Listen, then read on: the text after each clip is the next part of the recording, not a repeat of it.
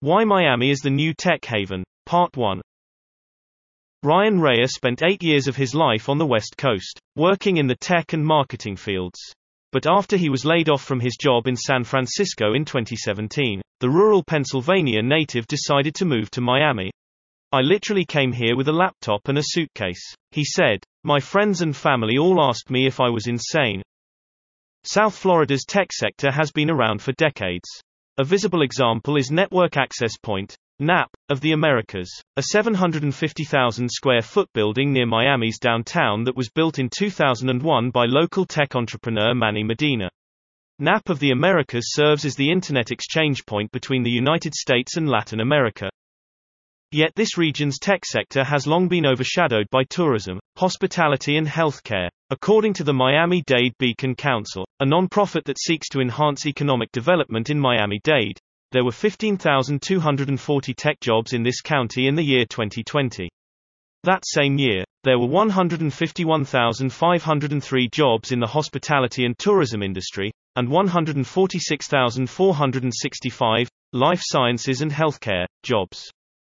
South Florida's reputation as a tech center wasn't too good either. In January 2015, just two years prior to Rea's relocation to Miami, WalletHub.com, a personal finance website, rated South Florida dead last out of 100 metropolitan areas for jobs in the fields of science, technology, engineering and math, STEM. But Rea, a Park West resident whose LinkedIn resume includes AI chatbot marketing, said he saw Miami's potential even then. We have amazing weather, the cost of living here is less than the West Coast. We have a great tax structure. We have business friendly laws, we just needed something to happen. He said, I wasn't expecting COVID. In recent years, prior to the pandemic, tech and venture capital companies migrated to South Florida from other parts of the nation for the reasons stated by Rea. Billionaire investor Carl Icahn, who owns an estate in Indian Creek, declared his intent to move his office from New York City to South Florida as early as 2019. Icahn Enterprises finally settled on relocating to the penthouse of Milton Tower in Sunny Isles Beach in August 2020. However, more stringent COVID-19 shutdown regulations in states like New York and California have propelled tech entrepreneurs, engineers and investors to relocate to South Florida in even greater numbers, thanks to their ability to work remotely. Then something else happened. On deck. 4. 2020, Delian Asparouhov, a principal at $6 billion Founders Fund, a venture capital company that includes PayPal founder and investor Peter Thiel, mused on Twitter, Okay guys hear me out, what if we move Silicon Valley to Miami? That's when Francis Suarez, mayor of the city of Miami, tweeted back, How can I help? Soon after, Suarez was communicating via Twitter and his online video series Cafecito Talks with other venture capitalists and techies from New York and Northern California's Silicon Valley who were interested in opening up offices in Miami. By Feb. 18. Suarez's tweet was refashioned into two billboards in San Francisco bearing his Twitter address and the phrase, thinking about moving to Miami. DM me.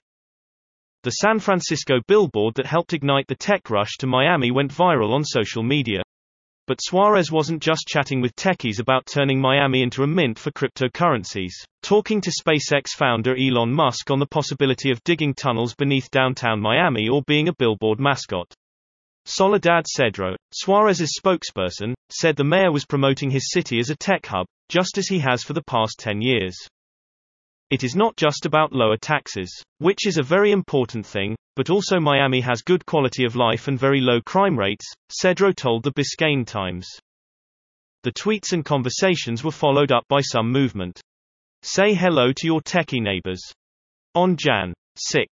New York-based the Blackstone Group, a private equity firm with $545 billion in assets, secured 41,000 square feet of office space at 2 Miami Central, located within the massive Miami Central complex in Miami's Park West neighborhood.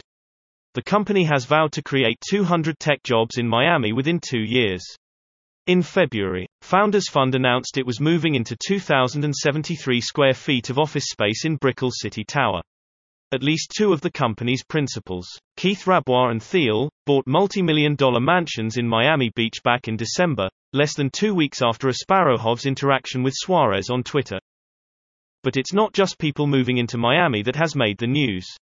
On Jan. 28. SoftBank Group COO Marcelo Claure, a Miami Beach resident who owns a stake in the David Beckham-fronted Major League Soccer team Inter Miami CF, announced on Suarez's Cafecito talks that his company would invest $100 million in tech startups located in South Florida. Headquartered in Tokyo, SoftBank, which has $100 billion in assets worldwide, has had an office in Brickell since 2019, owns Brightline and the Miami Central Complex, and has a major stake in Reef Technology, a Brickell company formerly known as Park Jockey that now turns parking lots into mobile kitchens for takeout food. Michelle Abbs, managing director of Mana Tech and former director of WIN, Women Innovating Now, Lab in Wynwood, said the responses to Suarez's tweets have changed the conversation. Prior to December, Abbs said she was still selling the case of why Miami, but since Suarez's tweets and Blackstone's announcement, she's had conversations with 56 prospective tech tenants wishing to move into Mana Common, an assemblage of 50 commercial buildings and lots on or near Flagler Street in Miami's central business district that developer Moishe Mana wants to turn into an art, fashion and technology hub. Assisting Mana on that quest is Plug and Play Tech Center, a startup accelerator headquartered in Silicon Valley's Sunnyvale that was one of the early investors of Google and PayPal. Abbs said the company will be moving into a Mana-owned office building at 21 Southeast 1st Street. In the fall. We barely need to go into the why Miami anymore, Abbs said. Philippe Houdard, co-founder of Pipeline Workspaces and co-chairman of Miami Downtown Development Authority's Enterprise Committee, said he started hearing the rumbling of tech companies migrating to Miami's downtown area late last year.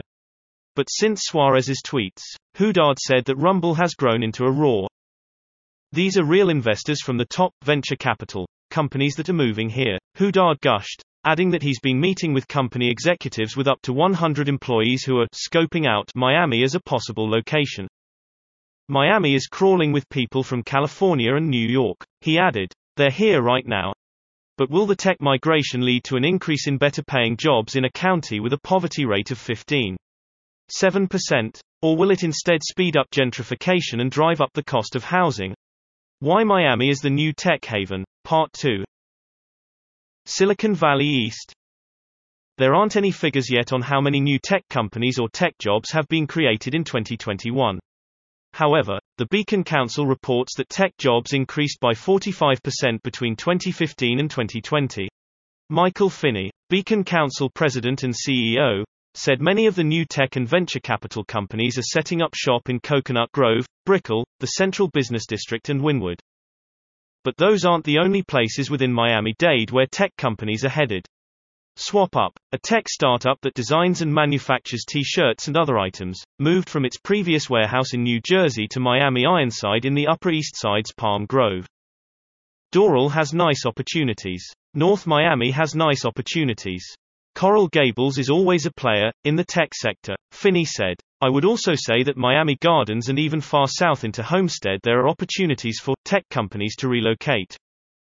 Prior to COVID-19 and Suarez's How can I help you? Tweet. Out-of-state companies worried they wouldn't be able to recruit talent or raise capital in Miami, Finney told the Biscayne Times but in the past couple of months, he said there's been a rush from companies headquartered in New York, Northern California and Boston seeking office leases in Miami-Dade. What is happening is that this convergence is creating a critical mass, Finney said. Maria Derchi Russo, executive director of Refresh Miami, a non-profit tech startup group with 11,000 members, said in times past, companies located in Miami had a hard time raising money from funds based in San Francisco or New York. We would be kind of laughed at and looked down upon. Derchi Russo recalled. Venture capitalists thought that nobody could be building something serious in Miami. They figured we were out partying. With venture capital companies like the Blackstone Group and Founders Fund opening offices in Miami, that attitude is changing.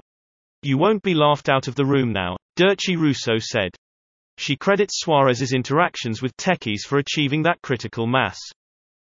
I think that, given the current political climate, he struck a chord with folks who aren't feeling as welcomed in other cities, Russo said. Indeed, the San Francisco billboards were paid for by Shervin Pishevar, a billionaire tech startup investor and former board member of Uber who moved from San Francisco to Miami Beach in 2017 following allegations of sexual misconduct. The head of an advocacy group for San Francisco tech companies praised the billboards and Suarez's Miami invite, and claimed that tech companies were no longer being appreciated in Silicon Valley. Our hope is that San Francisco officials see what Mayor Suarez is doing and realize that tech companies and tech workers are a crucial part of the recovery and growth of our cities and our communities. Jennifer Stojkovic, executive director of SF Citi, told the Miami Herald. Neither Stojkovic nor anyone else at SF Citi returned an email from the Biscayne Times by deadline. Stojkovic's claim that San Francisco is not appreciating tech companies confused Leslie Dreher, arts organizer for the Housing Rights Committee of San Francisco. She said the city has actually done plenty for tech companies, including giving them tax subsidies and allowing them to operate private buses on public bus routes to ferry their employees in and out of that municipality. Dreher also acknowledged that some residents resented tech workers for driving up housing prices. That resentment manifested in a 2020 referendum when San Francisco voters approved a 0. 1 to 0. 3% wealth tax on corporations with CEOs who are paid more than 100 times their average worker, according to The Guardian. David Goldberg, CEO of Alpaca VC, said income taxes charged by New York State as well as New York City factored in his decision to move himself and his business to Miami-Dade. Yet Goldberg said his decision to relocate was primarily due to his desire to get away from a dense metropolitan area like New York during a pandemic, as well as his belief that the city is in a slump. I was driven by a desire for a lifestyle change. And I was not bullish on New York for the next one to two years, he said. So I thought, where can we go that has a good lifestyle and good people? Single quote quote. In August, Goldberg, a graduate of the University of Miami, decided to rent a house in Miami Beach's Normandy Isle area for a year. Since then, he has decided to stay and is planning on expanding his company's office in Wynwood. We're looking to buy a house now that we determined that this is where we want to be, he said. Hashtag M-I-A-M-I-T-E-C-H-M-A-N-I-F-E-S-T-O. Suarez's invite was not even a month old when Miami-based tech entrepreneurs and educators published the hashtag Miami Tech Manifesto on Jan. 1. While it welcomed the newcomers, the manifesto urged them to reach out and collaborate with locals, insisting that Miami will never be the new Silicon Valley, or Silicon Beach. We are not a barren wasteland for startups, it stated. We rank high on startup activity and, like most emerging markets, are building the infrastructure necessary to increase the rate of scale. Leigh Ann Buchanan, President and Executive Director of Aire Ventures and former Director of Venture Cafe Miami, is one of the authors behind the manifesto.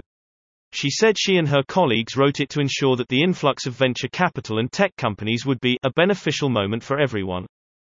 Like anything that is new, there is always concern about what it's like on the other side, Buchanan explained.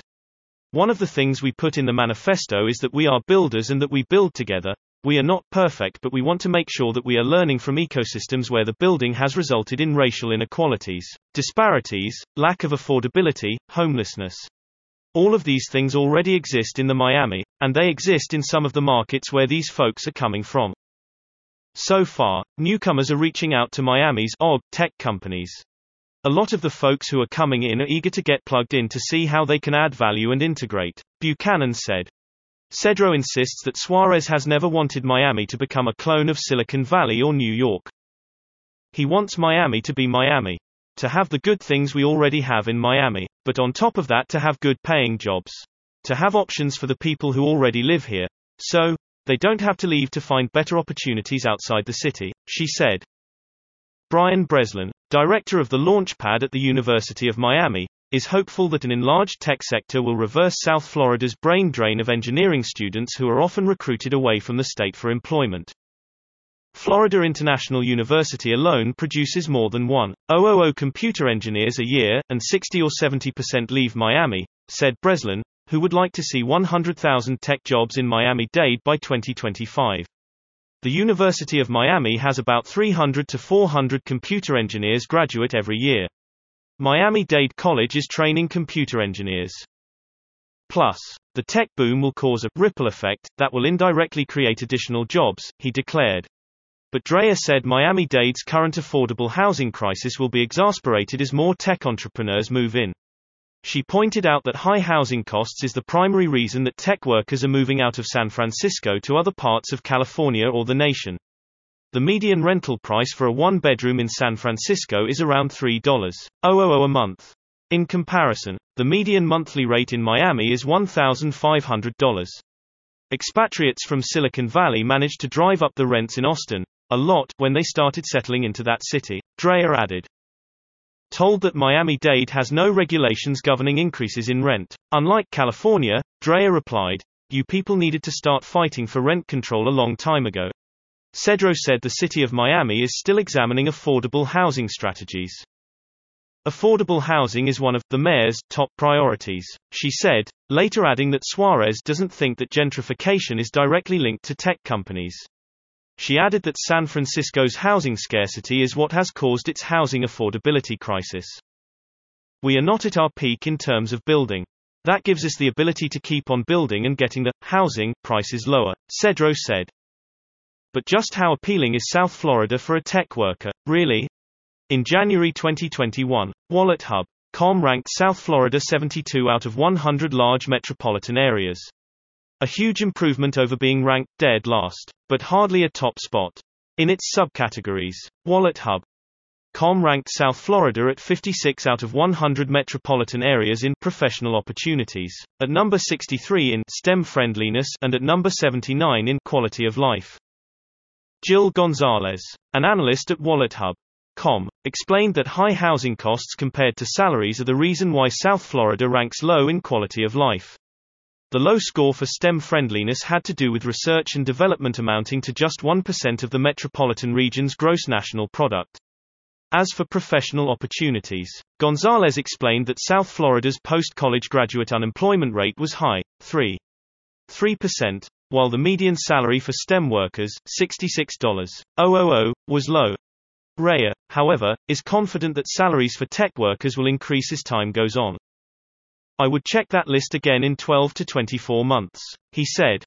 In fact, Raya said he is so inspired by Suarez's actions that he's now taking on a second unpaid gig as an unofficial ambassador of Miami. For the past two months I've had 30 meetings with tech people who moved here or are thinking of moving here, he said.